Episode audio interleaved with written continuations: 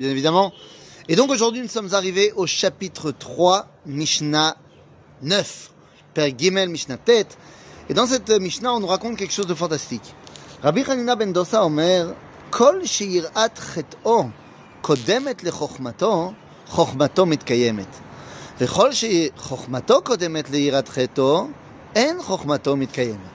De quoi on parle Nous sommes en train de parler de la dimension qu'il y a entre la morale et la sagesse. Dans la philosophie, euh, qu'elle soit actuelle ou qu'elle soit à l'époque euh, du Moyen Âge, eh bien, il y a une différence fondamentale entre la chorma, ce qu'on appelait à l'époque un mouscalot, qui va être euh, déterminé par une réflexion intellectuelle, et la sagesse, qui est du domaine des midot, du domaine de l'intériorité de l'âme. Eh bien, alors que pour les Grecs, on peut être un grand chacham, mais en même temps un pourri, comme dirait euh, la légende sur Aristote qui dit il ne faut pas être un triangle pour enseigner la géométrie, eh bien, dans le judaïsme, ce n'est pas du tout cela. Dans le judaïsme, le moussard, la morale, est le point de départ pour recevoir la Torah et donc pour savoir la vérité. La chorma, la sagesse, son but, c'est de nous arriver, de nous faire arriver à la connaissance de la vérité.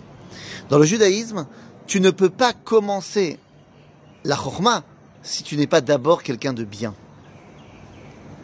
On va même te dire que quelqu'un qui a de mauvaises midot, on ne le rentre pas au Beth Midrash. On ne peut pas lui enseigner ni la Torah, ni la chorma. La Torah, c'est une évidence, mais la chorma non plus. La sagesse, si il l'apprend avec une base qui est euh, erronée, qui est euh, brisée, eh bien cette sagesse lui fera comprendre les choses de manière particulière, mais certainement pas de manière vraie. Ainsi nous dira le Sefer HaZohar, la shrina ne peut pas résider dans un ustensile brisé.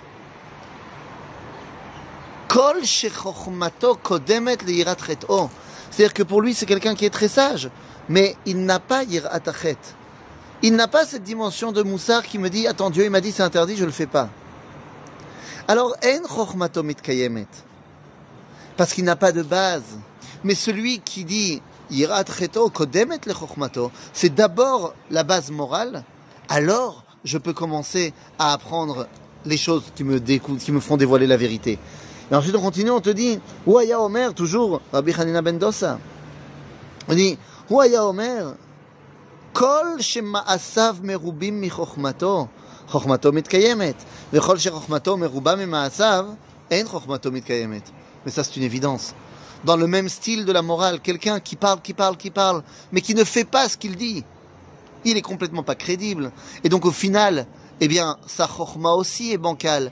Puisque, disons que quelqu'un est dit, c'est très important, euh, je ne sais pas, de faire du sport. Et il en fait jamais. Eh bien, dans la réalité, il en fait jamais. Donc à un moment donné, même son idéologie va en prendre un coup.